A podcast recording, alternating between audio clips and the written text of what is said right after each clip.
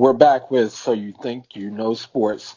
We give you weekly updates on things you want to know, like off the court stories, game highlights, and all around current sports knowledge. Mostly highlights in NBA, NFL, and sometimes UFC. We also throw some other sports in there. But this week we give you the highlights, uh, well, the best of the NCAA and their stance on college players being being able to earn money. Kawhi's trademark famous phrases. Uh, the Browns' horrible start this season. The Warriors' woes. China's anti-NBA and Trump World Series boos that happened at a Nationals game. But before we start, I'm gonna go ahead and introduce the host. My name is Alex, and Mohammed, say something for them. Hey, just want to say what's up to all the listeners. Thank you for listening and also subscribe to our podcast and other platforms, including Instagram and Twitter.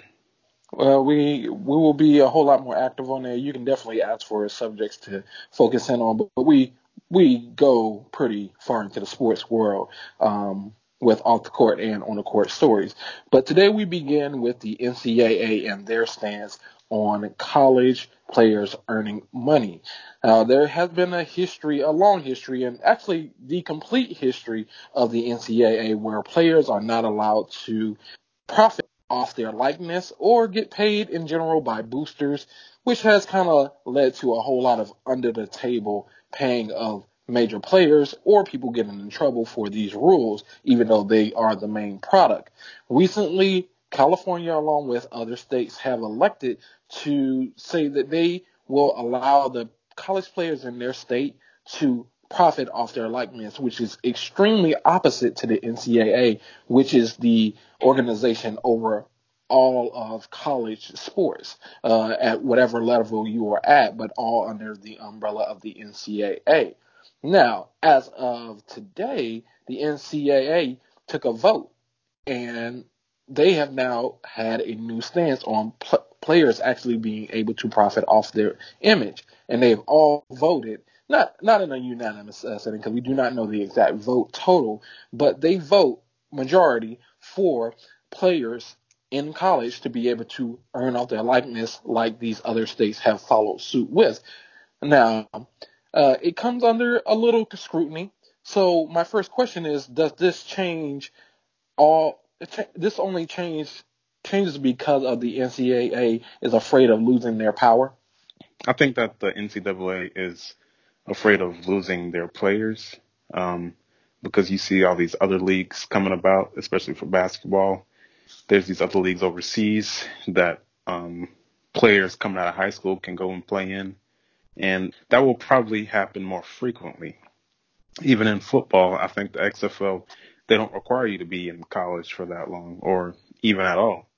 Uh, so they feel like they're going to be losing players and also they lose out on their product because their product is now watered down if they lose those higher end players who are just looking to get into a professional league rather than go through college. I can agree to many parts of that, and I, I do think this is this is happening because the NCAA is afraid of losing overall power. Uh, not that they're highly threatened by other leagues like the XFL. That is a option, but when it comes to football, there is a certain amount of maturity you will need to be a, a professional or even a semi-professional. Um, so NCAA has its biggest draw due to it being a college atmosphere, the large fan base, and it's really about control and their power over these players. Um, if they lose this control, which would this would, for example, uh, California set this rule to start in 22, 22 23 uh, season of the NCAA foot, well, in general, the year uh, of collegiate sports which gave them a grace period for the NCAA to step up to plate. A lot of other states have actually bumped that date up to January of 2020, which is only months away. So they know they need to take a vote now, and they needed to vote in the majority of what the country is uh, voting in, just to maintain the balance between players staying at their schools. Yeah, yeah, power does losing power does play a factor in this. Um, the NCAA thinks that they're going to really lose control over the players, but you, are really not losing anything. You're not paying the players anything out of the school's pocket. It's just out of fans or whoever wants to pay the players something. So there's really no money loss in this. You're right, not for the NCAA, but I think they think any money going to the players is money that's not theirs. Uh, or that's not going into their pockets. Even though you're right, it does not take away from their dollars. Maybe they think it takes away from their booster dollars. Those alumni who pay for these jerseys that players uh, wore, let's say a famous game or a bowl game, where now you're on a bidding match. Now, what if it creates a whole new market out there uh, for college players, uh, a, a, a auction market for jerseys? honestly something I should probably look into. Well, really, I still don't see the money loss from the NCAA. I, really, I, I just don't. They they're just greedy. I, I really don't see how they lose in this situation. Okay, so yeah, that that goes to my next question: Is this a fix-all to combat the new Pandora's box that has been opened? Really, I, I would like you to expand on that Pandora's box. I, I don't see what the slippery slope might be. Well, the Pandora's box is actually going off of what you said, uh, how the XFL, you don't particularly have to be a certain age or to have been in college for a certain amount of years to play, which does open up other boxes for players to be getting paid. This opening up the Pandora's box because it's not too long after players are being able to earn off their image that they're going to ask for the actual earning dollars. So this this is something that's now just small steps to the big steps uh, of what's going to actually happen. And it might happen in a short amount of time. It might happen in a little bit of time. I'm not sure in this world. Things move faster with new technology. Uh, so I think at max, five years after this rule, this rule we have now have about off their image starts. Once that starts, it's about a five year period before they're coming for the actual sponsor dollars. Wow. Um, yeah, they they probably will eventually ask for that, but I, I think it's going to be a slower process rather than like a max of five years. I, I think it's going to be longer than that, mainly because the players are just going to be get, getting used to just being paid off of their likeness. Now, some are going to get paid less than others because they're not as popular and they need to build up that fan base. But I, I really don't see them being able to pay the players very soon, like you were saying. Of course, they're going to ask for it, but I don't see that happening very soon. I think it does because let's say there's a freshman that comes in that first year you can actually get paid. And this is, let's say it's a great talent. Just let's say a Baker Mayfield, a Reggie Bush, a just a, a great college player uh, it's worth the dollars. Uh, sponsors and boosters will probably be just throwing money at them off their image. Uh, like, for example, Zion would have profited a whole lot over this past year if he had control over his actual image. Uh, but he, he's only profiting now that he's in the NBA. Um, but I say that they're they're going to really be coming for those dollars. Let's say that freshman comes in by that third year of being the most popular player and broadcasting dollars. We're talking specifically about football because this doesn't just stay in football; it goes across all collegiate sports, not just football. Even though we look at it kind of kind of that way, but let's say football specifically, that player is going to want those dollars especially when everybody's going to be in your ear about how much money you should be receiving versus what you're actually receiving.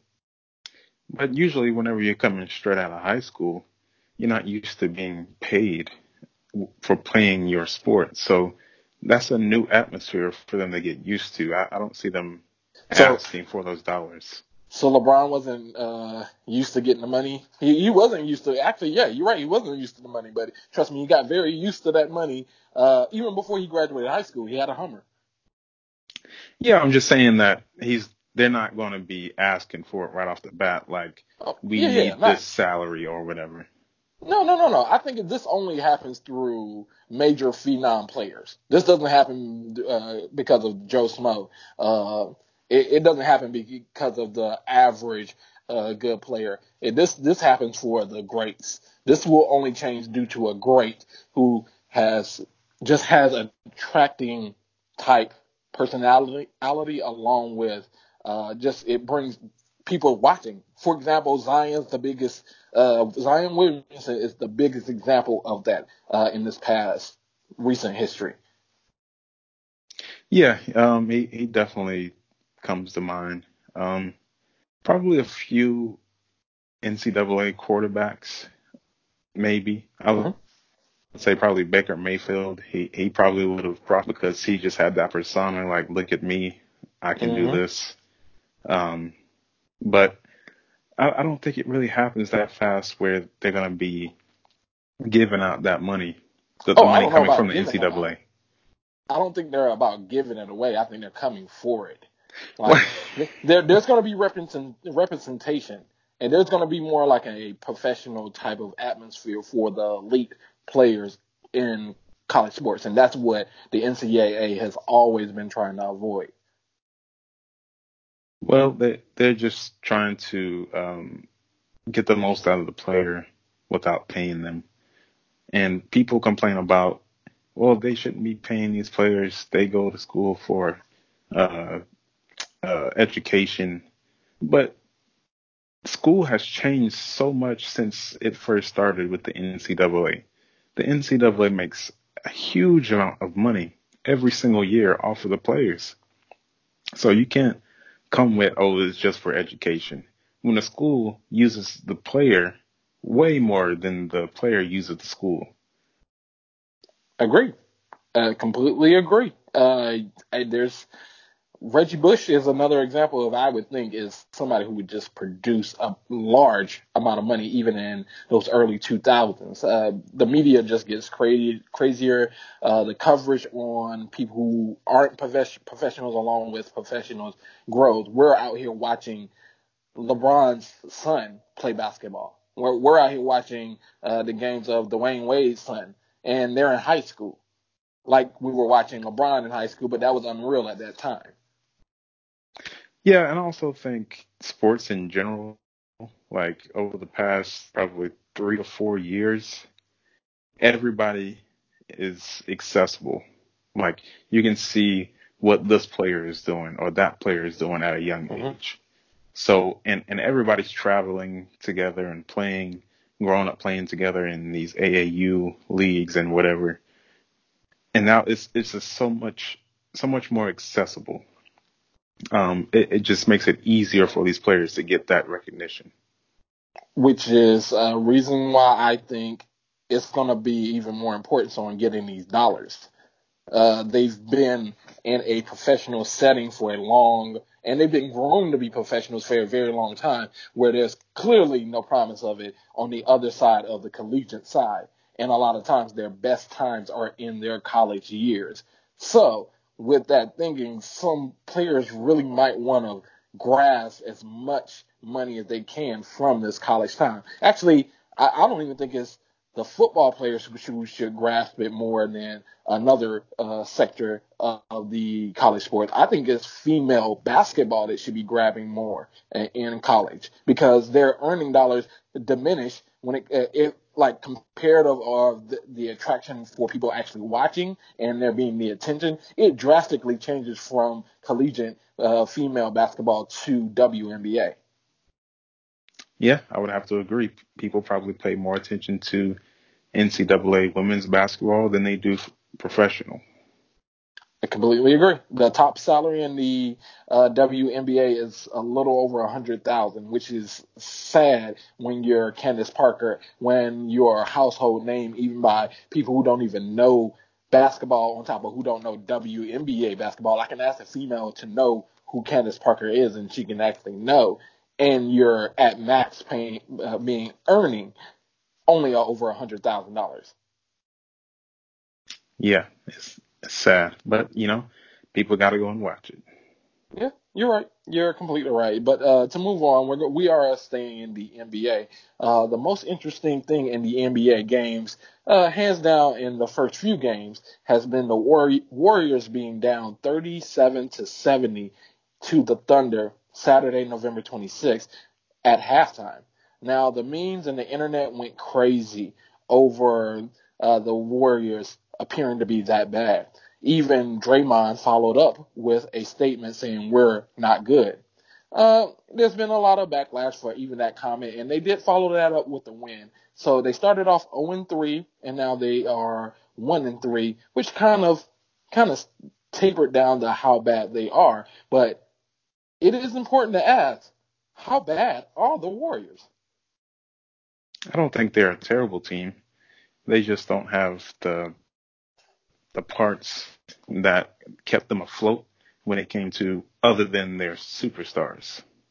They don't have that Andre Iguodala or the Shaun Livingston or um, even, I mean, just going way back to Harrison Barnes. I know he's, he hasn't been on the team in a while, but he was a crucial player in their first championship. They don't have those type of players right now. They just have Steph Curry, Draymond Green, and um, D'Angelo Russell and whatever other misfits in there. But that is no excuse to be playing like that because you are professionals and you should be playing better. And if Steph Curry does not make the playoffs with this team, that should be a hit on his legacy. I, I could hear the words coming out of your mouth before you said it. I knew it was going to be hit to legacy, and I was going to completely agree. Like, if you weren't going to say it, I was going to say it. So I, I completely agree. If he does not make the playoffs, that is a hit to his legacy and how much he affects a generation. Actually, I think that's kind of cemented in a way because simply because the way people like younger uh, people go about basketball is shooting the basketball from far, far, far, even half court. Um, you see um, Lamelo Ball now and how he is catered to his uh, actual style. But that, I'm getting off uh, subject. Now the Warriors, they're quite bad, and I didn't don't think that they thought this day would come. They really didn't think this day would come. They thought with the new building, they felt that the same people are in the building, but Draymond's never been a number two. He's been a number four on a team.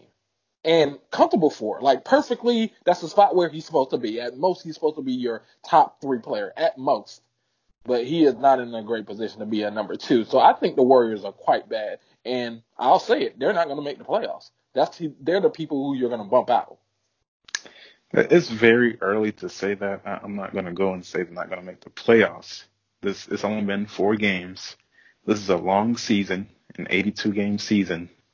I'm going to say they get in, but if they don't, people need to get on Steph Curry, and whoever else on that team, even Steve Kerr. That should be a hit to their legacy. Well, I'm, uh, this must be said. Steph Curry ain't walking through that door. Klay ain't even walking through that door. Even if he's walking through that door, he's not playing. Even Wait, you said Steph gone, Curry or, or, Kevin Durant? Sorry, uh, did I say Steph Curry? Sorry. Kevin Durant's not going to be walking through that door. Klay Thompson's not walking through that door. Shoot, uh, Mr. Cooper's not about to walk through that door they're not getting no uh, superheroes in, in this uh, situation. I don't know whether you knew because Mr. Cooper had an episode where he was a part of the Golden State Warriors. Some people don't know that, but um, the Warriors. I don't know anything about that. Uh, uh, people who they'll know. Some people know. okay, um, but yeah, but I, I still think they should have enough talent to make the playoffs, at least the eighth seed. Um, they might not get past the first round, but this this team should be able to make the playoffs. Do, do, you think there's really eight other teams better than the Warriors in uh, the West? Go, uh, since you want to count it out, let's go ahead and do this. Uh, Lakers, Clippers. I say Portland. I say Rockets. Uh, I say Jazz. Um, that's five already. I know I'm forgetting some teams here. Denver. Uh, uh, did I say Denver or I said the Nuggets? Did I say the Nuggets? Um, I, I don't think so. Okay, so Nuggets, that's six. Um, so there's two more spots left. I think the Spurs make it. So, oh yeah, yeah. Oh yeah, yeah. Spurs definitely, yeah. Yeah, so They're uh, undefeated right now. yeah, so I'm trying to think. There should be another team out here. Uh, the Grizzlies might make it. Uh, I'm trying to. what? Eh, I, Ja Morant's doing pretty good. He, he uh, but uh, let's let's look into this. Um, I don't think the Pelicans make it, but they do have a good team to make it make that happen if Zion comes back and he's healthy. Uh, I'm trying to think who's the other teams in the West. I know there's somebody critical we're forgetting right now. Uh, out of the top playing teams in I the think the Pelicans will be that last team, really. Well, yeah, I think they're the best built team for it. Like even without Zion, I think they actually slip in on that eighth spot. I think it's due to the fact that Yeah, the re- the reason why they're going to get bumped out is because Draymond's been playing bigger than he's ever been, like he- bigger than his position. Sorry for his position than he than all the other players at that position, and that's due to how they play their game. And D'Angelo Russell does not fit their their system of play that allows Draymond to be the third or fourth best player on the team. D'Lo is supposed to be the second best player, but he's not. Uh, Draymond's having to fill in at number two. Yeah, D'Angelo Russell, um, he did good with the Nets, but he was never that type of player that you lean on to carry you anywhere. Uh, yeah, yeah. I, I, don't know. I, I just don't. I think it's a little early to pull that trigger or, or not because I'm I'm still kind of in the nostalgia of last year when he wa is with the Nets. I guess the tatted up uh, D'Angelo Russell uh, where he's just hitting key shots and looking like Harden over in the East. Um, but it does go straight into the next question: Should the Warriors trade D'Angelo Russell sooner than later? And if so, what's the best move slash trade? I don't see why they should trade D'Angelo Russell. He's a young talent that they could probably try to develop. They don't have anything else right now that looks like they should be a successful team going into the future. D'Angelo Russell fits that that spot where they could develop him into that great next player for the Warriors. I mean, who else are you going to get? Nobody else wants to go to the Warriors. Yeah, I think there are people who want to go to the Warriors. I would want to go to, of course, I'm me, but uh, I would want to go to the Warriors even if I was a uh, above average player because they have the great new building. Like I'm gonna bask in the glory of uh, all the stuff they made. Like that, I think that's an understatement on the attraction on being on Golden State and being some type of a hero. That even if you make the playoffs, you're getting a lot of credit. Now, to answer the question whether they should trade D'Angelo Russell, I think they should. I've, I've expressed what I think the trade should be. I think it should be an even trade between D'Angelo Russell and uh, Ben Simmons on the 76ers. But rumor out is they're looking to trade D'Angelo Russell to the Timberwolves for Andrew Wiggins. I in no, I was just discussing this with someone earlier. I would never think that would be an even trade be- between D'Angelo Russell and Andrew Wiggins, but they they brought up a great point. Andrew Wiggins fits Golden State's system better. Uh, he's gonna be able to kind of work at how he's a better role player. He's above average role player, but I don't think above role average role player is better than a superstar, which D'Angelo Russell can be but it actually does fit, even though I think I, it should be the other way with uh, uh, Philly, but Philly's going to ride with Ben Simmons. Yeah, that would be completely idiotic for the 76ers to give Ben Simmons to the Warriors. That's that's just stupid.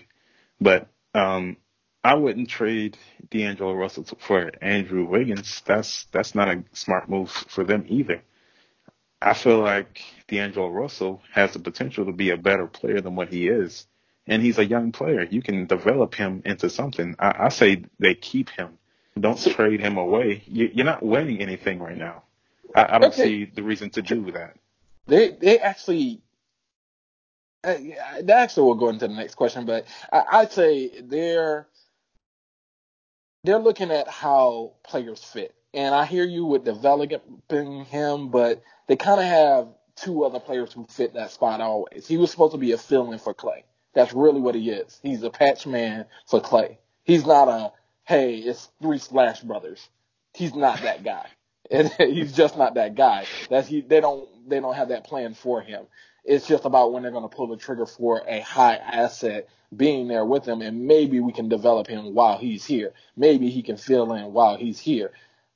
I I think they're thinking about how their team works. I think they just need better players, and they might do something dumb like trade him for three good players or uh, a mediocre, or I wouldn't say mediocre, above slightly above average players, but they should never be trading for the sorry Andrew Wiggins in place of uh, D'Angelo Russell, even though that's the word on the street. Yeah, I, I say you just leave it alone. I, I would not trade him at all. Yeah, I, I right now I say don't pull the trigger, but I think before the end of the year they should pull the trigger. They're only four games in, um, but it does go to this last question about the Warriors. Should the Warriors embrace the failure and kind of tank the rest of the season to get a high draft pick, or do they still have hopes of playoffs? Well, they they still have hopes of playoffs, but how far is that going to get you? But I mean, even with tanking, I mean, it might give you a slightly better chance to get a top pick, but that doesn't guarantee anything, even at this point, the way they're doing the draft now. So I, I say they're kind of stuck in the middle. Um, where you you're in limbo. You you're not good enough to win a championship. You don't have a championship uh, roster right now, and you're not bad enough to get a, a really good pick. So they're in uh, no man's land right now. No, I think they're in every man's land. They are finally like the rest of the league. That's what it is. They they are just not used to it. I think that's why you even think of it like no man's land. No, that's exactly where everybody is. Everybody is between, hey, well, not everyone. There's only a select few, and more than other years. That's what makes this year so interesting. There's more than usual amount that can fit into I can win a championship not as many people in that limbo area where, hey, I'm not good enough to tank, uh, bad enough to tank, and I'm not good enough to win a championship. That's where the Warriors are. But they're really in the middle of the pack. They didn't expect to be that far in between that section. Yeah, I, I didn't expect that either because they have had championship pedigree. They have been to multiple championships over the past four or five years and I expected them to live up to that going into the next season, even though they lost some key players. Um, but it is pretty early. I wouldn't bank on anything right now, but I, I would say they still make the playoffs in this situation. Uh, in between the two options on whether they tank or whether they uh, have hopes of playoffs, I say you you keep hopes of playoffs. I don't think they make the playoffs, but you keep hopes of playoffs. And at best, you lose in the first round that's actually your best outcome because you can still get a good draft pick. And actually, I think they gave away everything. So I, I don't. I, actually, they're just in no man's land.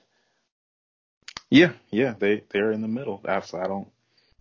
No man's every man's bad, land. they're in a bad situation. Yeah, agreed. Uh, so in recent news, Kawhi wants to brand slash trademark two of his main uh, slogans. Uh, now everybody really knows what It Do Baby off of the video he had uh, after a championship with the Rockets. He also has another phrase that he wants to mark, which is city views over interviews. I kind of don't get it on my side. I get it, but I don't get why he wants to brand that one. Uh, but will it be easier to trademark mark What It Do Baby eh, over getting the rights of the claw from Nike, his old sponsor? I don't know in this situation. Well, yeah, you can go ahead. Yeah, I'll answer it first. So, I now I'm not sure whether you know the history on the claw thing and him and Nike, but he said he made up the uh, the logo that he has of the claw, and he did, did that by tracing his own hand. I'm not sure whether we covered that in another episode or not, but that's he's had a whole uh, battle with Nike over the claw since he's changed over to New Balance, which is a dark horse in the world of professional basketball uh, sponsorship and shoes, especially over Nike, which is one of the biggest brands out there, uh, aside um, Adidas and uh, just a, a, couple other ones. Um, but his his battle is with Nike and his logo, the claw. he's carried over the image of the claw to Adidas, but there's uh, an issue and a lawsuit out between Nike and uh, Kawhi about who actually came up with the logo. It has been in a, a limbo type of uh, state. Now he's looking to trademark the "What It Do, Baby" uh, as a very known uh, statement of, of, it being him. Uh, in his statement for something he just freely did after a, a championship and everybody's attached to. And I, the answer, the, the question is really about which one is actually easier to obtain. I think it's going to be what it do, baby, because Nike's gonna, not going to let go of them having the branding dollars of the claw. Yeah, I would have to agree. Um, I'm not really a fan of that slogan. Um, the claw just sounds so much better. I, I really don't like the city views over interviews. I think that was just stretching, like he's doing too much. Like I, I, I get it. He's he's actually talking about like uh, looking over a city as uh, in a championship parade over interviewing out here and talking to the media. Uh, like, and and it takes too much to kind of explain, and you just got to know too much to know that phrase. And I don't even know where it came from. I have never heard him say that. Now I understand the what it do, baby, because that is even in the new Terminator uh, commercial he has with Paul George, with Arnold Schwarzenegger and the old uh, Sarah Connor of the new um, Terminator movie. So off of that alone, he should be making money. He's probably making money off of saying it, of course, and being in the commercial, but he should be getting some extra branding dollars to it because he he's the per- person who's most known for it. What he should trademark is that laugh, because that is what's going to really put him out there. Yeah, but how do you trademark a laugh? I mean, you don't. I'm just saying that's that's really like his his signature, really. oh, oh, yeah, something like that. So, um, to kind of move it back to like kind of actual basketball, do you think Kawhi is now the undoubted best player in the league, the NBA league right now? Uh, undoubtedly, no. I would not say that. I would say if he wins this championship as a key contributor to that, he would probably cement himself as the undoubtedly best player. I know he just did win a championship, but he beat an injured Warriors team. And with that Warriors team at full health, they, they would have lost that series.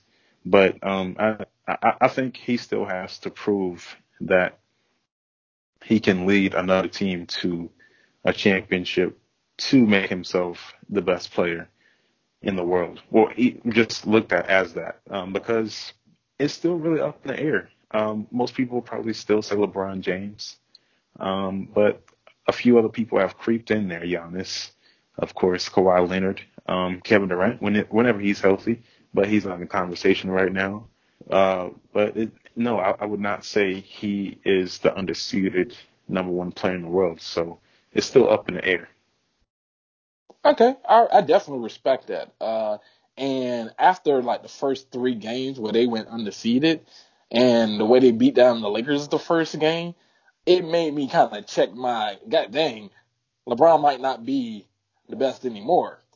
But it is doubted, like you said. I, I agree that it's doubted, but it is heavily questionable on whether Kawhi is taking over that spot. He he's he's eclipsing right now, but it's it's about what happens the rest of the season on who's that undoubted player. LeBron is still the undoubted. Like if you had to have no doubt, it's ha- it's still going to be LeBron because he's held that spot for so long and he really hasn't released it really. Now, but is eh, oh God, I, it's a whole lot closer than I thought that Kawhi could be that person now, the best player in the league. Yeah, and I also think you're just a prisoner of that one game against the Clippers. Um, like LeBron was saying, he wanted to set up Anthony Davis more rather than him taking on that load. And he deferred and he tried to set up Anthony Davis more, but um, it didn't work out in that game. And we'll see going forward from here if they're going to continue to do that.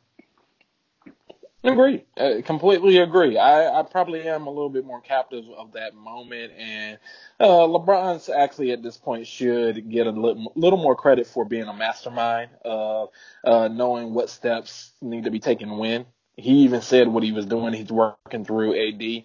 Uh, he's using this as practice time as it should be especially first couple games in the first game, uh, we, uh, as spectators, or me as a spectator, has held a little bit more on that first game than he probably was thinking about it um, as a battle for LA.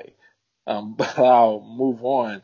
Um, who has the most interesting player so far? Like which team has the most interesting player so far in the NBA, not named Kawhi? Most interesting player so far? Uh, that's that's very hard to answer. I don't think I can answer that because there's too many interesting players. Especially, well, give me a top five. okay. Um. Well. Well, my first two would be. And, off the, of their their actual games, not not what we kind of think of them, but like off of these first four to five. I don't think there's been five games on any team, but uh, these first four to five games. Okay, my it right now it would have to be James Harden, Russell Westbrook. You you really want to see how that pairing goes together, or if they even fit. And so far, I would say they do fit. James Harden, he's not playing the best, even though the stat sheet might say otherwise he's playing pretty mediocre. He's getting most of his points at the free throw line, but um, I would say that he will get better over time. Um, those two are definitely very interesting. Um, Westbrook is a beast. He, he's always going at it, so he's very interesting. And then of course LeBron James, you know, he always has a narrative to put out there.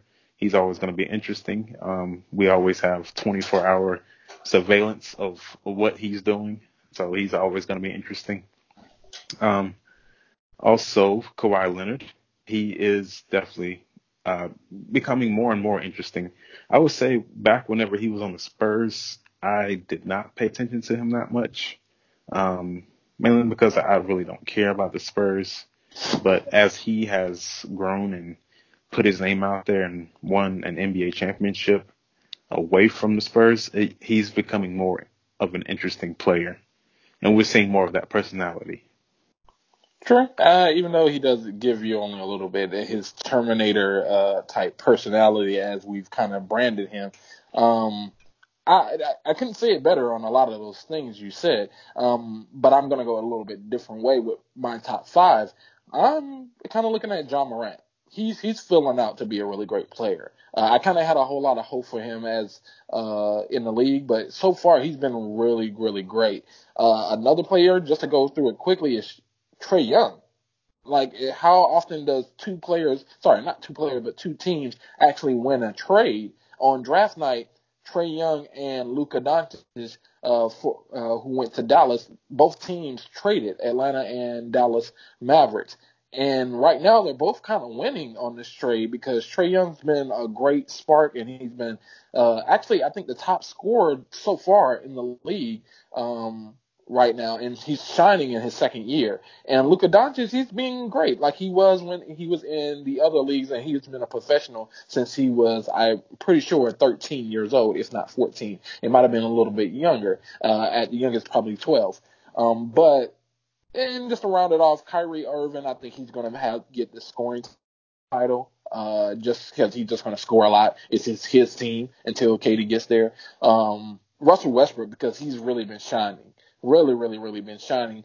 And I kind of I have to commend them about their my turn, his turn uh, philosophy right now because it's it's scoring them points. And Russell is a better fit than I thought on the Rockets. He does push the pace where Harden wants to sit behind the three point line and do nothing or either have the ball so uh, like it, it, actually works uh, right now, even though it's on my turn, his turn scenario. Um, so I'll just I'm gonna give you four. It's gonna be J- uh, Ja Morant, Trae Young, Kyrie Irving, and Russell Westbrook right now.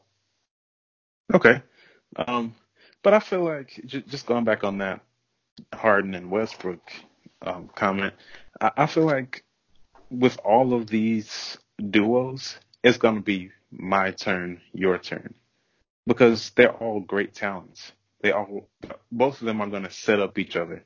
They're going to play off each other and score points. One might t- take a step back because he's not involved in the play, and the other will step up. So I, I really feel like it's my turn, your turn, and just about every great player.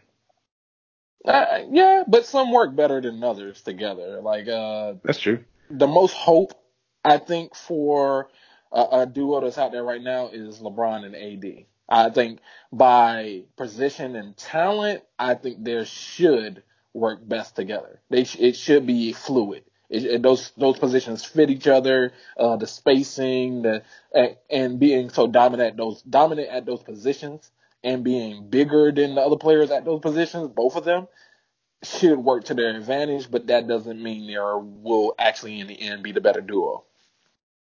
Well, which one are you talking about? Uh, LeBron and AD.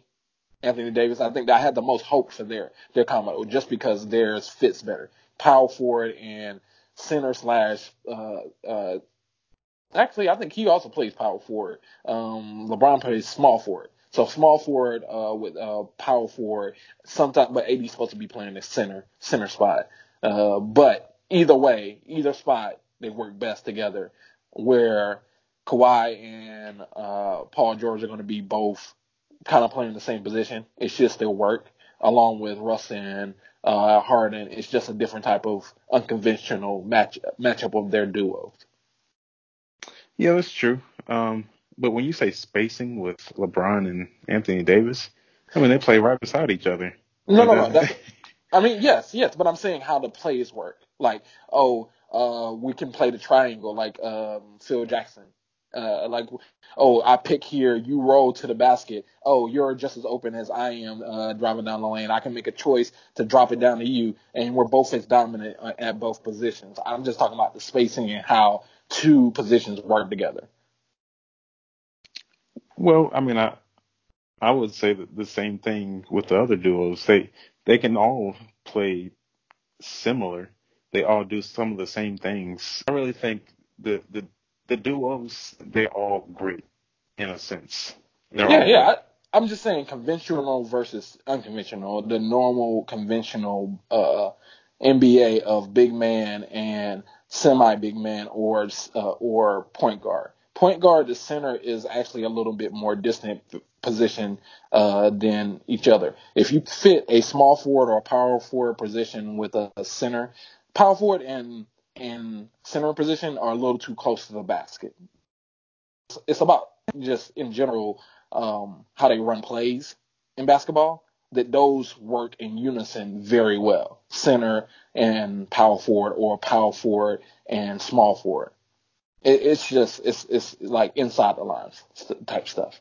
And the other ones are really great. Yes, I agree, but they're unconventional, c- conventional to the norm of a great duo. Uh, I guess, but the league has really progressed, so yeah, I yeah, any, I, agree. Any position could really fit it around each other. Agreed. It's a positionless league. I'm just talking about conventional versus uh, non-conventional. It's not. It's not a knock on either one. It's just about the standard of how NBA run typical plays over a large span of the history of NBA. It's not that not either is wrong because the NBA has become a positionless league. We've gone down that rabbit hole a little too far there, but um, uh, we're moving on to actually a little baseball. But it's it's not going to be boring as baseball appears to be to a lot of mainstream uh, millennials and people under that those ages. Um, we're but there's been some interesting things in this past World Series. Uh, actually, we're currently in the World Series, which the Astro, Houston Astros are playing the Washington Nationals. Now, um, it hasn't been that impressive on the field with this World uh, Series, even if you're into baseball. Uh, there's more interesting subjects surrounding baseball and the world of sports as a whole. Now, in Game Five of the World Series, uh, base, the World Series of baseball, President Trump is introduced in attendance at a Nationals home game, which is the Washington D.C. Nationals. So it is in Washington D.C., where the White House is. Trump attended this uh, game, so Trump is actually met with boos and chants of lock him up in backlash of Trump's recent actions putting him under investigation to be impeached possibly. Now, since Trump uh, has been in the office, a lot of championships, championship teams have denied to attend the White House and celebrate due to his treatment and tactics in office. Now, the growing climate of media and news has pushed athletes to comment on about politic, political views. Now, it kind of brings in a big question. Are the Nationals being affected well, with since the Nationals are actually losing this series pretty handily, where they were up on things before uh, this point, playing very great. Are the Nationals being affected by the issues happening in the White House, or are these bigger issues going on behind the scenes with the Nationals? Well, I, I'm going to be honest. I haven't really been watching these games. But I would say people already knew these problems going into it as far as the political problems, how a lot of people feel about the current president. I think it's really more to do about the team than anything.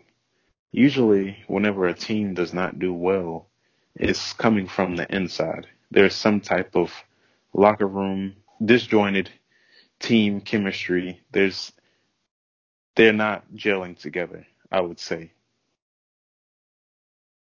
I agree. I completely agree. Um, I think it's a little more going on because I was kind of baiting into this question because it's actually more about the female reporter comments uh, that happened in the locker room after a win. Uh, now, a uh, one of the people associated with the ball club uh, said, "Thank God they got uh, I can't even remember the pitcher's name right now, but they got him. He they kind of got him cheap because he had a domestic abuse situation. It was kind not kind of, but it was the comments of uh, so got and cl- uh, glad we got him uh, was directed towards a female reporter. Now it's it's a lot of actual noise in the background that's affecting this ball club because uh, now they started to apologize for these comments. Uh, so they are ex- accepting some responsibility that they knew it was wrong or that he was wrong by his actions. That has, I think, been on their mind, and I I know I threw in the Trump thing there uh, to kind of throw you off uh, off key and just at least put some current news of what happened uh, to our uh, currently standing president. Um, but I think it's a lot of the noise. It's it's not just the noise around them in the city of investigations of Trump, because uh, you do they live in that city, but it's also the other issues with female reporters and the backlash of things around it. Yeah, I, I would definitely have to agree. Um, the locker room is in turmoil. Um, they're not gelling together. The team chemistry is not as good as it should be and they're just distracted. They're they're not able to play their best because they have other things in the back of their mind dealing with their own teammates. And also the outside look on the team from fans and national media.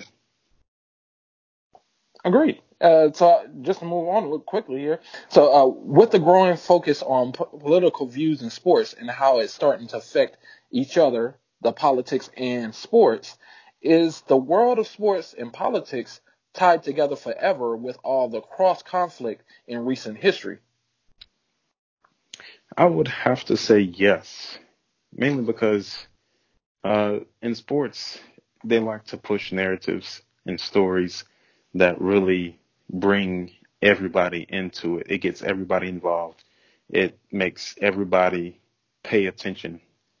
Um, with with any sport or player, um, now players are being asked to speak on these political views and give their input, and they're always looked at to say the right thing.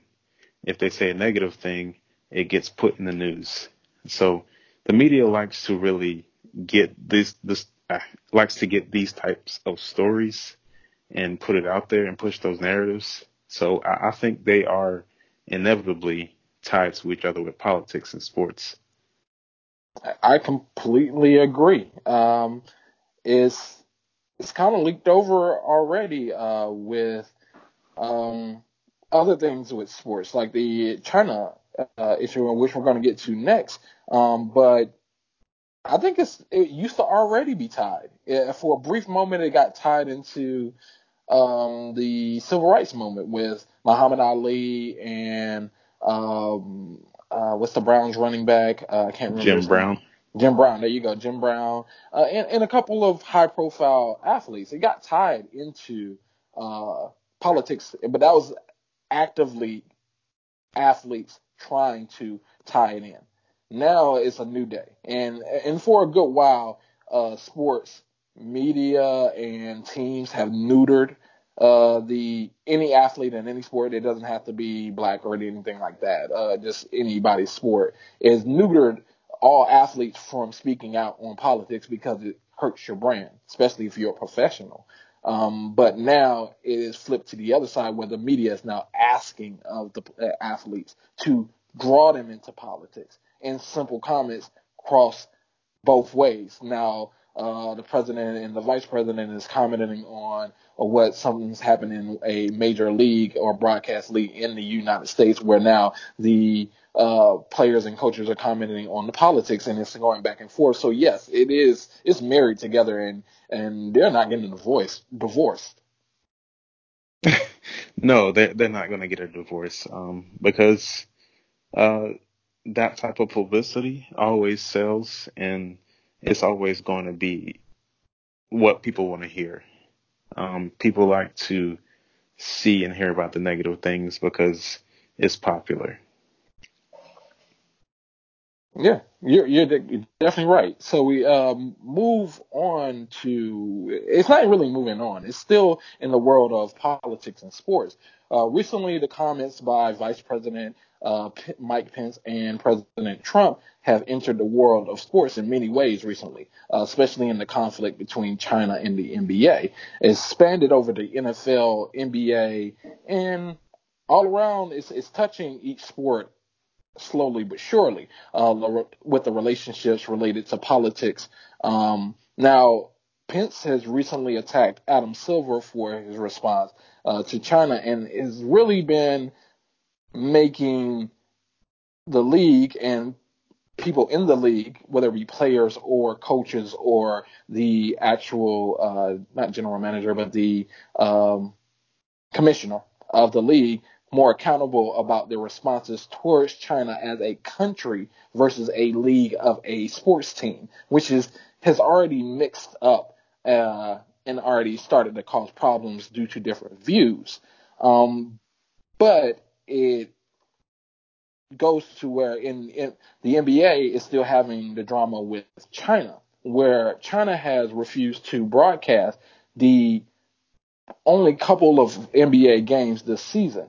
And don't not really seeing a end in sight of them not uh, they're of actually letting in the NBA into the country again to be broadcast, as most of their country actually views. About half of their country views the NBA. Uh, now, reframing from broadcasting the NBA is really hitting on the dollars uh, in the NBA market. LeBron and Harden has gotten backlash for uh, their comments about the issues and how it's affected the players' dollars. So has this relationship between the NBA and China reached a point of no return? Um, at this point, I I still don't think it's come to that point where there's no return, there's no going back. Um, but it's probably getting close. Uh, the the Chinese government they they're not backing down from their point of view and also the NBA with Adam Silver, he's not backing down from his point of view.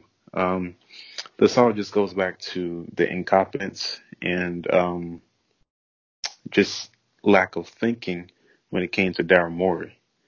I'm not sure if he thought that it was going to get the shine and publicity that he well beforehand whenever he tweeted that, but now he has caused a a downward spiral for everybody, and it's only going to lose money for the NBA and cause bad relations for the U.S. and China. Agreed. One simple, simple, simple tweet has it's it's really spread to many different facets of American life right now. Like it's crazy how such a small thing really affected a lot, which he really should have thought about uh, before he did this. And LeBron and Harden's getting a whole lot of backlash uh, by the protesters in China, along with people in their own countries, like the country, like the president and vice president, along with other uh, people. Uh, but it, it's really misdirected. Uh, I think it should be directed towards the person who messed it up in the beginning because Harden and LeBron are only speaking truth. They're taking dollars out of their pockets. And to answer the question, has it reached a point that it can't return? It's not going to return to the, the good old days ever again. I'll tell you that. It may return, but it's going to be with new, uh, new rules on the table. And I think there are going to be a whole lot harsher rules on the China side. So it's really hard to say that it's not going to be severed it honestly is really, really hard not to be to think that it, this relationship is going to be severed uh, because China's going to come with uh, a dictator type rules where the NBA is clearly on the side of I'm going to do what I want. Yeah, but the NBA is with free speech. They they don't want to limit anybody's words within reason. But, they do want to limit people's words. They limit their players, but obviously they don't want to limit their uh, GMs. Well, I, I, I just said within reason, but yeah. but um, yeah, China they they're not about that life. They want to limit what what things get out there from their country and what things are brought in. Um, mm-hmm. But I, I have to agree, it's not going to be the same as it once was before as far as the relations between the NBA and China. But I, I think that it will return to a much more calmer state.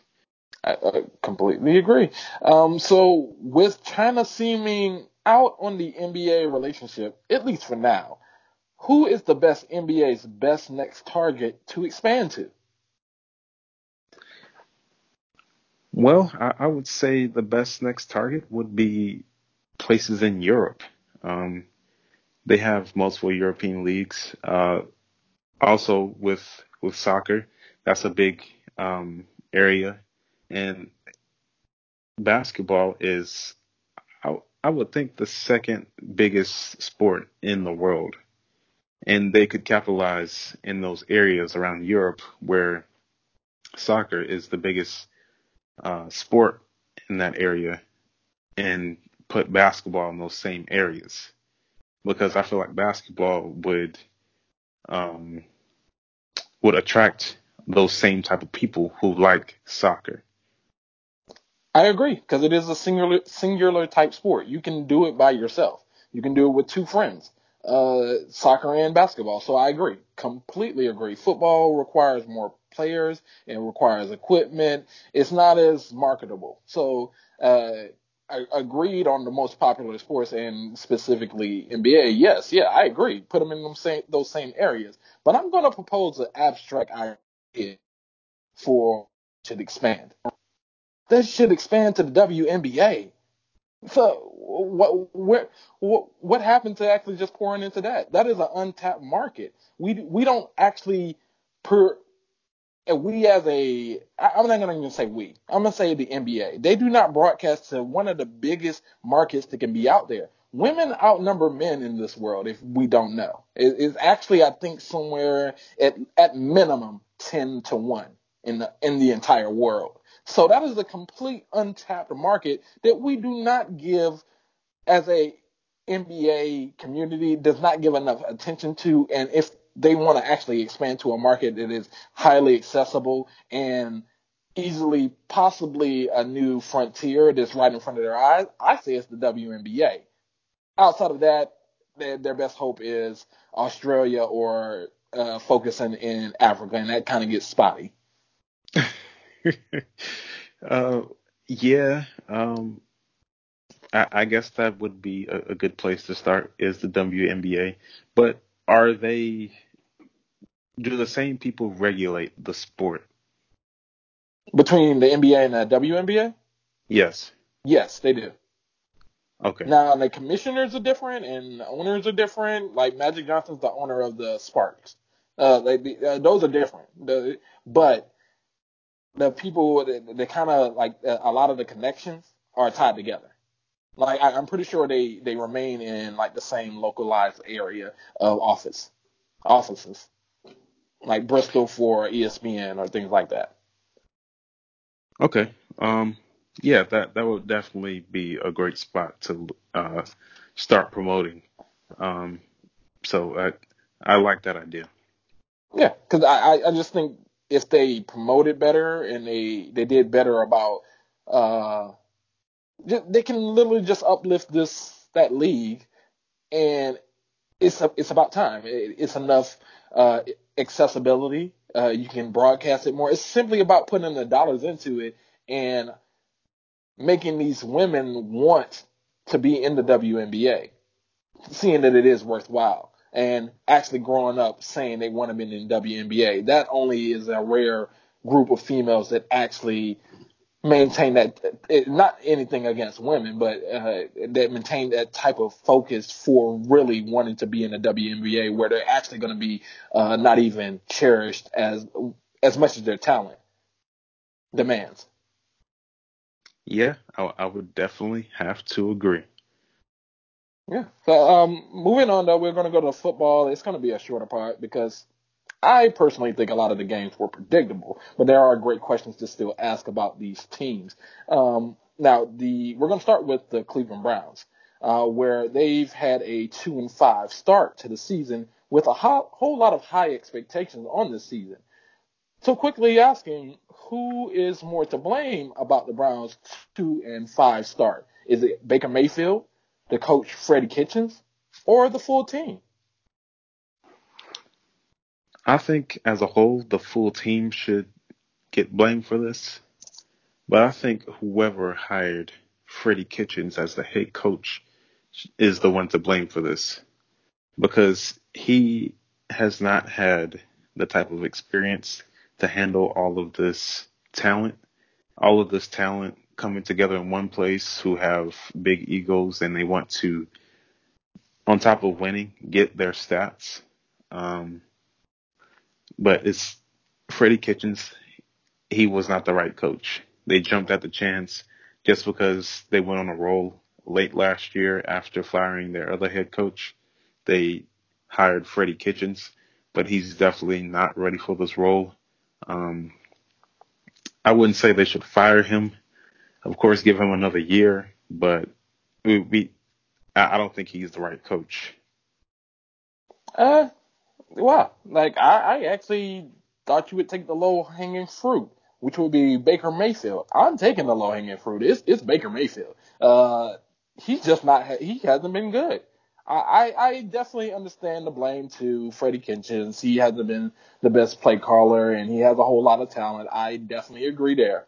And you, of course, as a team uh, played sport, you should blame the full team, but it's really Baker Mayfield. He's been horrible. His his passer rating has been abysmal. Uh, he has extremely more uh, in, have less touchdowns to uh, receive to interceptions. And don't quote me on these numbers exactly, but I'm pretty sure I'm right about right on these. He has 15 interceptions to six touchdowns. That ratio is ridiculous. Now, uh, there's another person who kind of comes close on the interception ratio, uh, not the ratio, but really interception amount. That would be uh, Jameis Winston, but his his touchdowns are right about even if not a little bit more on the interception side. So Baker Mayfield is in, is in the absolute bottom rating of quarterbacks over this first part of the season.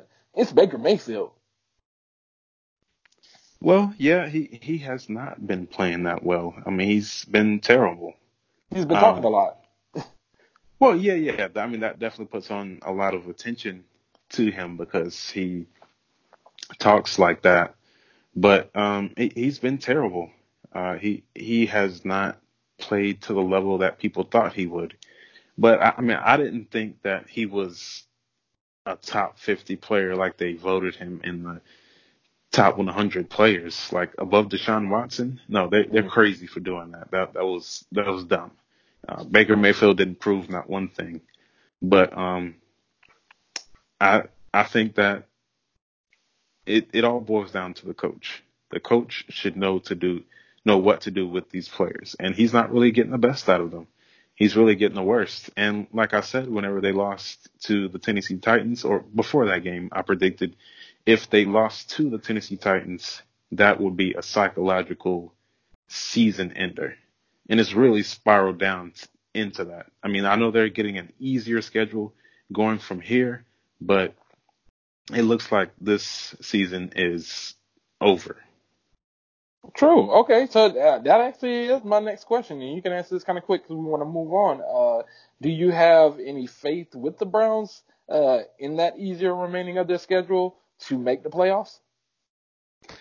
Well, they they could make the playoffs. Um, they, the schedule isn't that hard. They have the Broncos, which is a terrible team. Uh, the Bills, who are beatable. The Steelers, beatable. Dolphins, Steelers again, Bengals, Cardinals, Ravens, and Bengals. So all of these teams are beatable. They, they, could win every single one of these games. They've already beaten the Ravens once. Um, so I, I wouldn't say it's completely over, but it, it almost looks that way. Agreed, and only because their schedule was so horrible that I think they make they could make the playoffs. I don't think they beat the Ravens a second time. I, I really just don't think so. But everybody else is a layup. You play Miami. Miami's trying to lose. You play the Bengals twice. They haven't had a win all season, and that's a divisional win.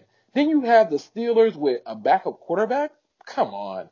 Uh, if they don't win these games, Freddie Kitchens definitely needs to be fired. Honestly, the whole coaching staff needs to be fired if they don't.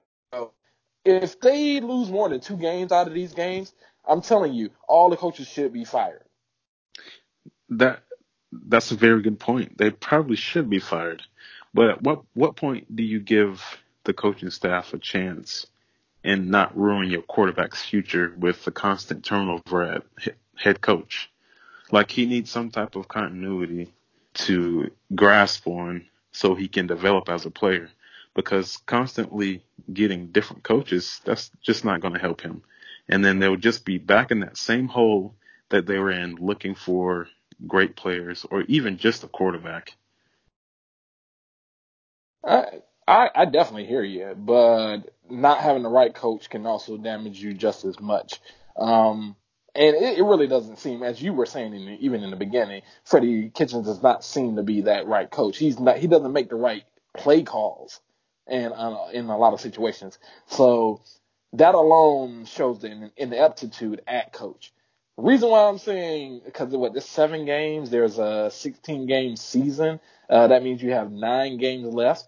If y'all do not go, at, I'll actually I'll give them two losses. Like if you lose more than two games in this, which will sit them at nine and seven, which is that's that's enough to keep your job. That that really is enough to keep your job. But eight and eight is not enough. Well, it's a one game difference. Um, I know, but it doesn't it look a whole lot different? Slightly. Um, ten and six looks the best. I thought that they would go ten and six, but that's. But I mean, it's still possible, but uh, it doesn't God, look like it's going to happen. Yeah, it's kind of between who has a uh, easier schedule, the Patriots or the Browns. But the uh, Patriots' schedule is getting harder as the Browns' uh, schedules are getting easier, a whole lot easier. Yeah. Um, yeah. I wouldn't say I believe in the Browns, but with their talent, they should be able to win these games, most of them. I, I'm, I'm guessing. I, I, I guess.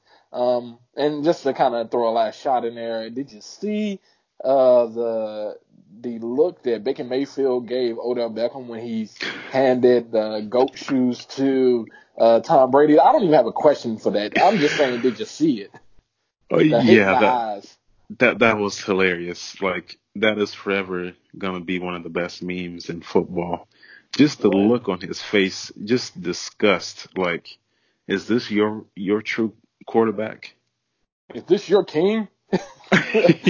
is this still king? he wanted to smack them shoes out of his hand, but I just had to uh, slip that in there. Um, moving on to San Fran, who has now uh, reached seven and zero, uh, which is a big surprise. But the way they beat down the Panthers on Sunday, you wouldn't be surprised at seven and zero. Oh. They won fifty-one to thirteen on a uh, with a backup quarterback at Panthers, but with, for the Panthers, even though they've gone undefeated other into this game uh, with that backup, Kyle Allen.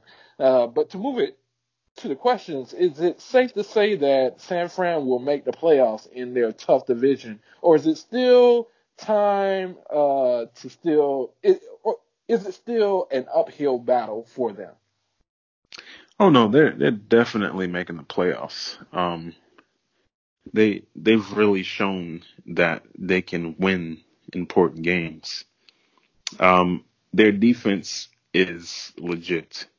That is the most well. That, that is the safest bet when it comes to their team. Like their defense is top notch. They will perform at a high level every single game. Um, their their running game is pretty good, but the only thing that's questionable is their quarterback. Um, Jimmy Garoppolo, he's playing mediocre, and that's really being kind. I I I don't see why he's struggling. Um, he has a nice run game and a defense to support him, and he also just got another receiver, Emmanuel Sanders. So um, I, he should he really should be playing better. Uh, I I'm just dumbfounded. He he he should really be playing better. Okay. Yeah, I, I hear you. Um, I actually still think it's an uphill battle, only because the amount of games that's left in the season. There's still nine games, and that division is extremely tough. Just looking at who they have to face division wise, it makes it extremely tough. Even though San Fran is the number one rated defense in the league, which switches between them and the Patriots each uh, each kind of week here, but which they are for real the the San Francisco uh, team is definitely for real because of that defense, but it still is a uphill battle. I think the Cardinals are nowhere near an easy win. I think the Seahawks are nowhere near an easy win, and the Rams are definitely not an easy win either. All these teams have kind of added pieces, or uh, they seem like they already have an MVP in the race with uh, Russell Wilson uh, talking about their team um, with the Seahawks. So I, I still think it's an uphill battle, and I, yeah, I, I, I definitely hear playoffs. It, it would seem that way, but simply due to the amount of games left, I, I'm leaning more towards it's still an uphill battle. I can see your point because their schedule definitely gets harder from here. Um, they do have to play the Cardinals next, but then they have the Seahawks, the Packers, Ravens, Saints, Rams, and Seahawks again. So they they do have an uphill battle, but I would say they win at least half of those games, and they definitely make it into the playoffs just off the back of that defense. Boy, they could lose every one of them games. They really, it, they could. that that's a hard schedule. They they're gonna really get the chance to show that they're for real. If they come out of this at least only losing two games, they they are very very for real because that is extremely hard till end of the season. Like every one of those people, I I thought they would win against San Fran, even with knowing San Fran is seven and zero. Uh, well, they do have to play the Falcons. I, I just didn't say that. Yeah, yeah, Falcons, but who cares? That's one. That's one game. That's one game. That's, that's a pocket game. Uh, but uh, they at least gets them to eight and eight. But I don't think eight and eight gets you to the playoffs in their division. So let's say they lose out that's that's an eight and eight season. I don't think oh, they lose out. No, but, that's not going to happen. Lose no, no, out? Yeah, I don't think. No, no. I'm just saying it is still possible though. It is still a uphill battle because it's possible you can lose out. It's it's possible, but I, I really don't see it. That that defense is just too legit right now. Um, they they're playing very well. I, I never expected their defense to play this well. Agreed. Agreed. So halfway through the NFL season, uh, who do you see as the top five teams so far? your top five. My top five would be the Patriots, um, the New Orleans Saints, the Green Bay Packers. Uh, let me see real quick. Boy, you ain't put the San Fran in there yet. okay, yeah. San Francisco 49ers. Yeah. You're real that's, hesitant That's there. number four. and, um, wow, it's really hard to say. It's, it's kind of a toss up between the Kansas City Chiefs, Houston Texans, and, um, that, that, that fifth spot is really hard to say right now. I, I knew the fifth spot would probably be the hardest uh, to fill. Just to save time, most of our list is the same. I just didn't have as much of a debate for the number fifth spot. Uh, I have San, not in any particular order. I have San Fran, the Patriots, Green Bay, Saints, and my fifth spot is the Texans, hands down. Um, we're we're working mostly off memory, and because Mahomes has been out, uh, well, at least you to holding that spot for the Chiefs. But you got to think about who what has happened so far. And going off of what's happened so far, I'm putting the Texans in that spot. Deshaun Watson has been extremely impressive, which I reason why I put him him and his team at number five spot on the top power ranking. Yeah, I, I see your point. Um, but they did lose a couple of games where they should have won. I would say that they probably should have beaten the Colts. Um, that's not a game that you should lose. Uh, and they, lost to the Panthers.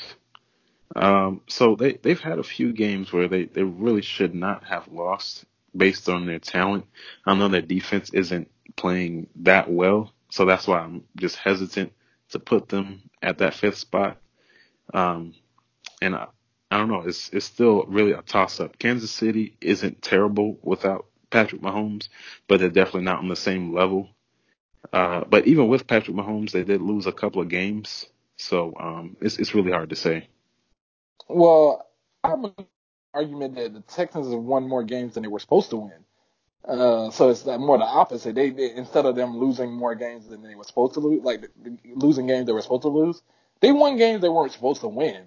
If it wasn't for Deshaun Jackson, so I think in how things kind of even out. Hey, you're gonna lose some, you're gonna win some they've in the better end of that. They're they're on the better end of it, simply due to Deshaun Watson. Deshaun, sorry, Deshaun Watson. And just to throw in a comment from uh, Jon Gruden, he said, "quote It's like playing against Michael Jordan, which is a high praise for a player."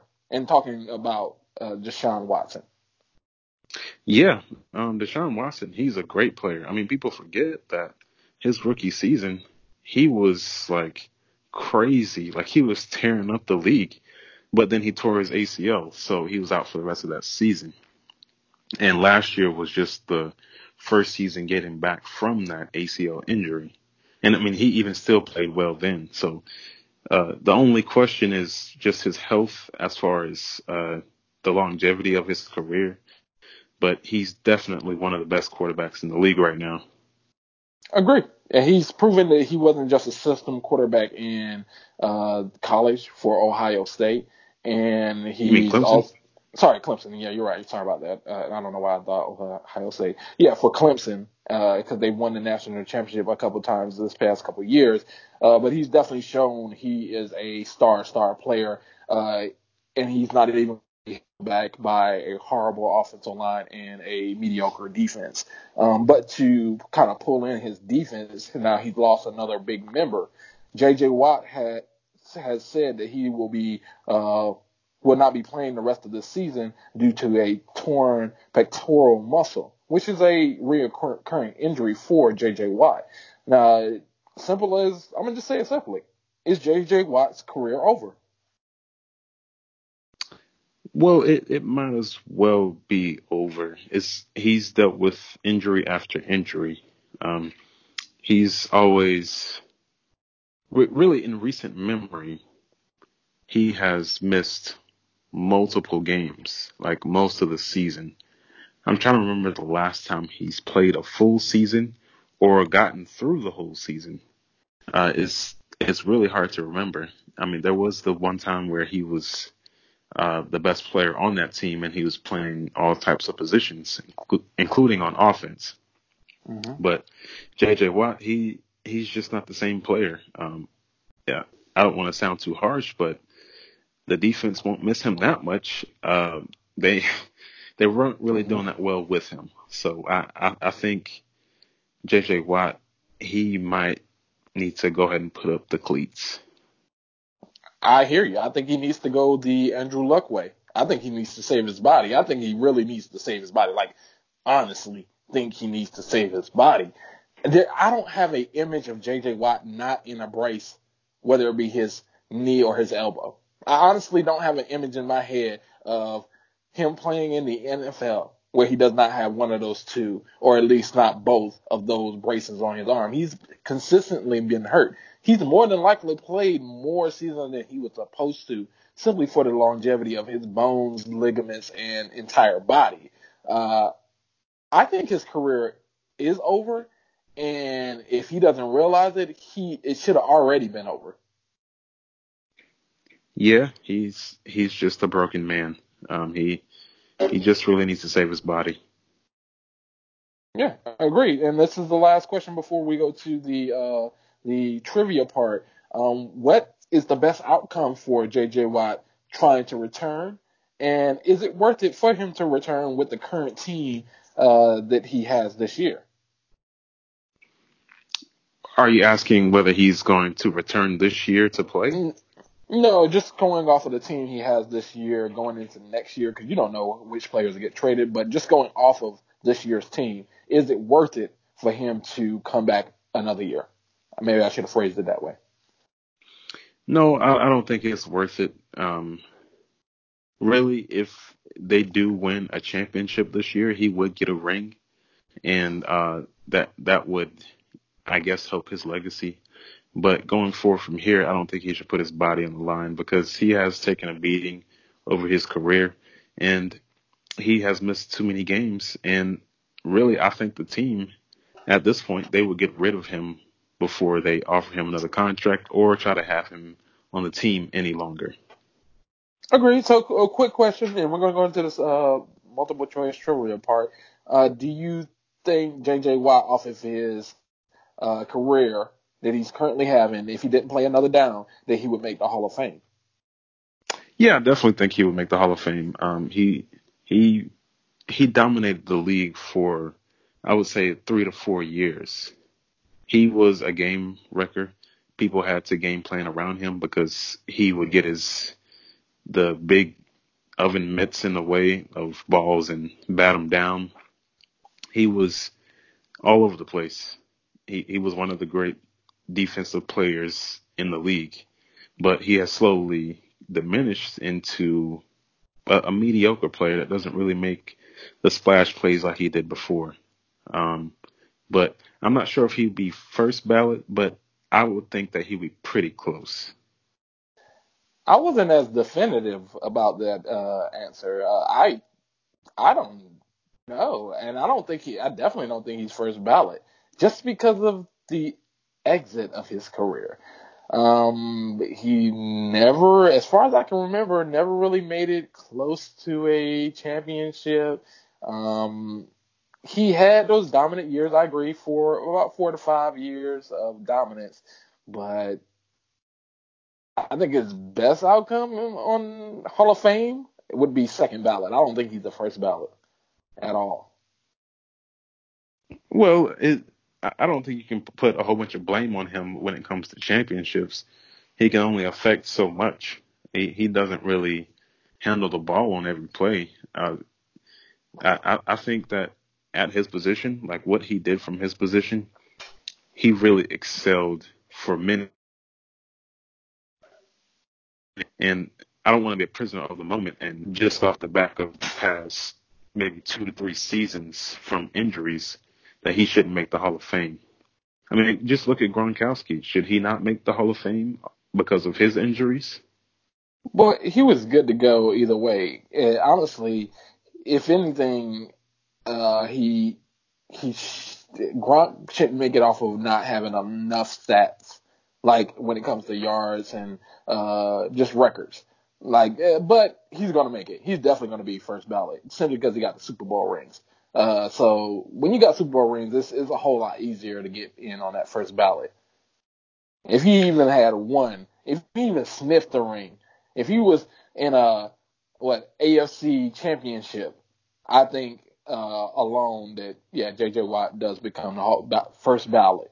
But due to not having team success, it's going to bump him down to second ballot. Well, I mean that, that's fair. Um, but I think he was a pretty good player in his time, and he yeah. deserved to be in the Hall of Fame. Yeah, I agree. I'm, I'm just talking about a realistic, uh, what not my feelings on whether he should be in it. On it's about whether he will. Like, well, T.O. should have been uh, clearly a first uh, ballot Hall of Famer, but I think he went maybe three ballots. I'm not even sure how many ballots uh, T.O. went before he got to go into the Hall of Fame.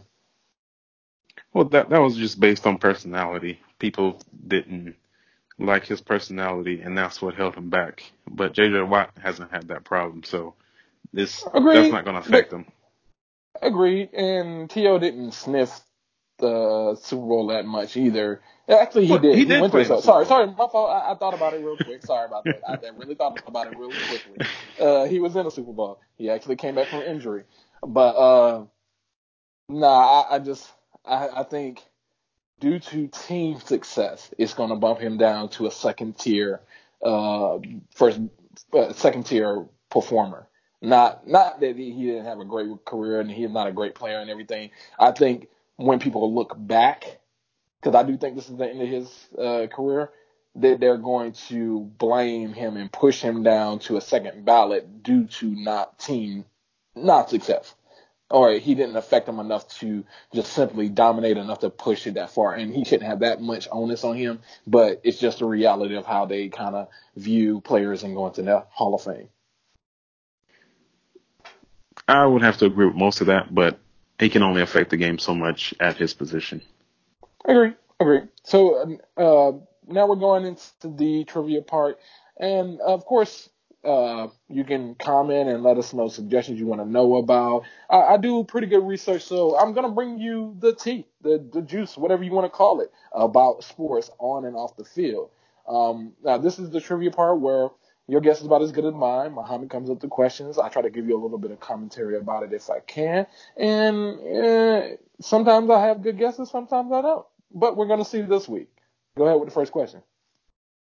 Which of the following NFL teams has the longest drought without going to the playoffs? A.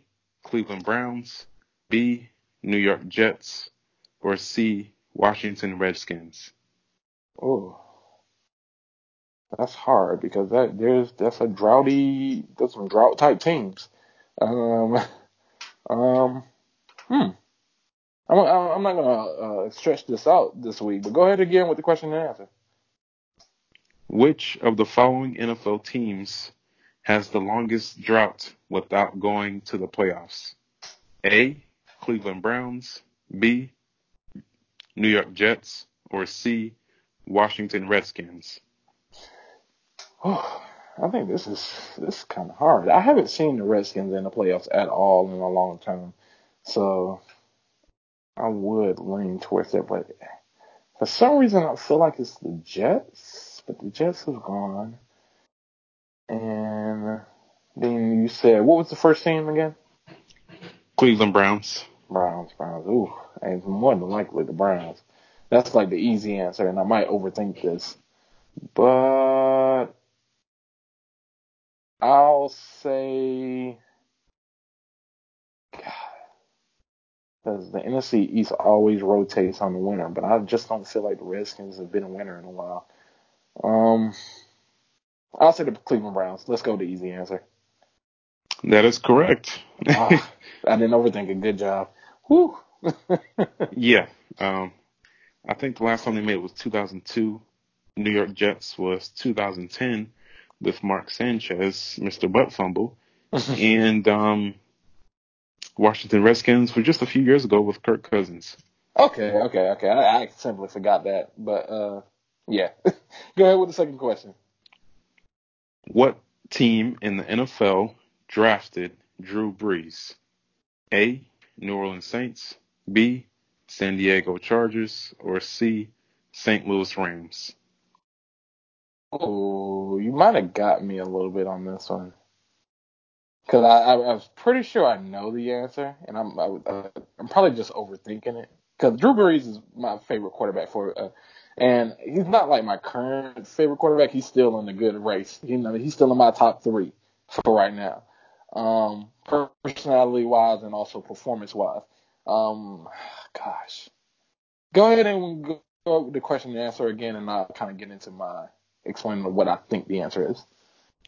Which NFL team drafted Drew Brees? A. New Orleans Saints. B. San Diego Chargers. Or C. St. Louis Rams? So I hands down know it's not the Saints. It's definitely not the Saints. That, that I like. I'm quite definitive on that one. Um, I really, I know he was on the Chargers. I just can't remember whether he was officially drafted by the Chargers. He's on the Chargers for a good while before he really, really picked up his career with the Saints. Uh, he made his best memories with the Saints. And I, I don't know whether I remember him in the Rams jersey at all, but I'm, I'm gonna go with the answer I know. Uh, I'll go with the San Diego, San Diego Chargers. That is correct. Um, uh, okay. Yeah, he was drafted by the Chargers. Um, the Chargers then believed that he could come back from his shoulder injury, so that's why they shipped him away to the Saints and got Philip Rivers, and then the rest is history. Agreed, agreed, and uh, that's how the Saints got their Super Bowl, man. Your boy over here still having babies, uh, you know, Philip Rivers, but hey, somebody's winning. it depends on how. but go ahead with the last question. Which of the following NFL quarterbacks has the most career interceptions? A. Drew Brees. B. Tom Brady. Or C. Philip Rivers. this is kind of hard. Like you really would have thrown me off if you put Eli Manning in there. I, really was hoping you wouldn't put Eli Manning in there because that would have been an easy choice. But I, I was also thinking he kind of lost that title little, not too long ago. So it does make me think. Um, go ahead again, question and answer, and we'll finish it out here. Which of the following NFL quarterbacks has the most career interceptions? A. Drew Brees. B. Tom Brady. Or C. Philip Rivers? God, this is hard. Honestly, I think it's Drew Brees simply because he's thrown a lot. And that's not my official answer because I got to still think through this. Um, I don't think it's Tom Brady. I really don't think it's Tom Brady, even though it might be. Um, and then Philip Rivers. God, he throws he throws a good amount of interceptions. I oh god, this is such a hard, hard question. Um, because I really want to go with know, Philip Rivers.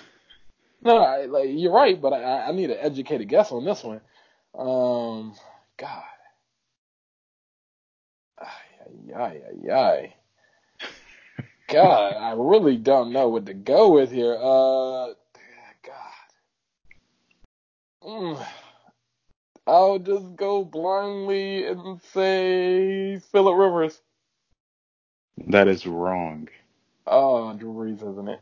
Yes, it is Drew Brees. I um, know it. I knew it. I knew it. God dang it! I knew I was going to overthink one of these. yeah, they were all pretty self-explanatory. Well, I mean, the last one that's still kind of up in the air, but just to go down the line of how yeah. many interceptions, Drew Brees has 236. Tom Brady has 175 and Philip Rivers has 185. See, and I, I knew like that happened like in the past two years that uh, Drew Brees became that person, but I just couldn't remember whether that one was a bad stat that he got. I knew it was a re- really bad stat that he got associated to his name, but it was due to him throwing a lot, and I overthought it. But hey, you always get your chance. I, I got two out of three. Um, but we're gonna see you next week on Wednesday. I'm gonna give you a whole lot of highlights on the best subjects about sports. Uh, definitely press that subscribe button, share it with your friends. We we definitely take suggestions on our IG and our Twitter. Um, and I'll repeat, press subscribe. And this has been So You Think You Know Sports.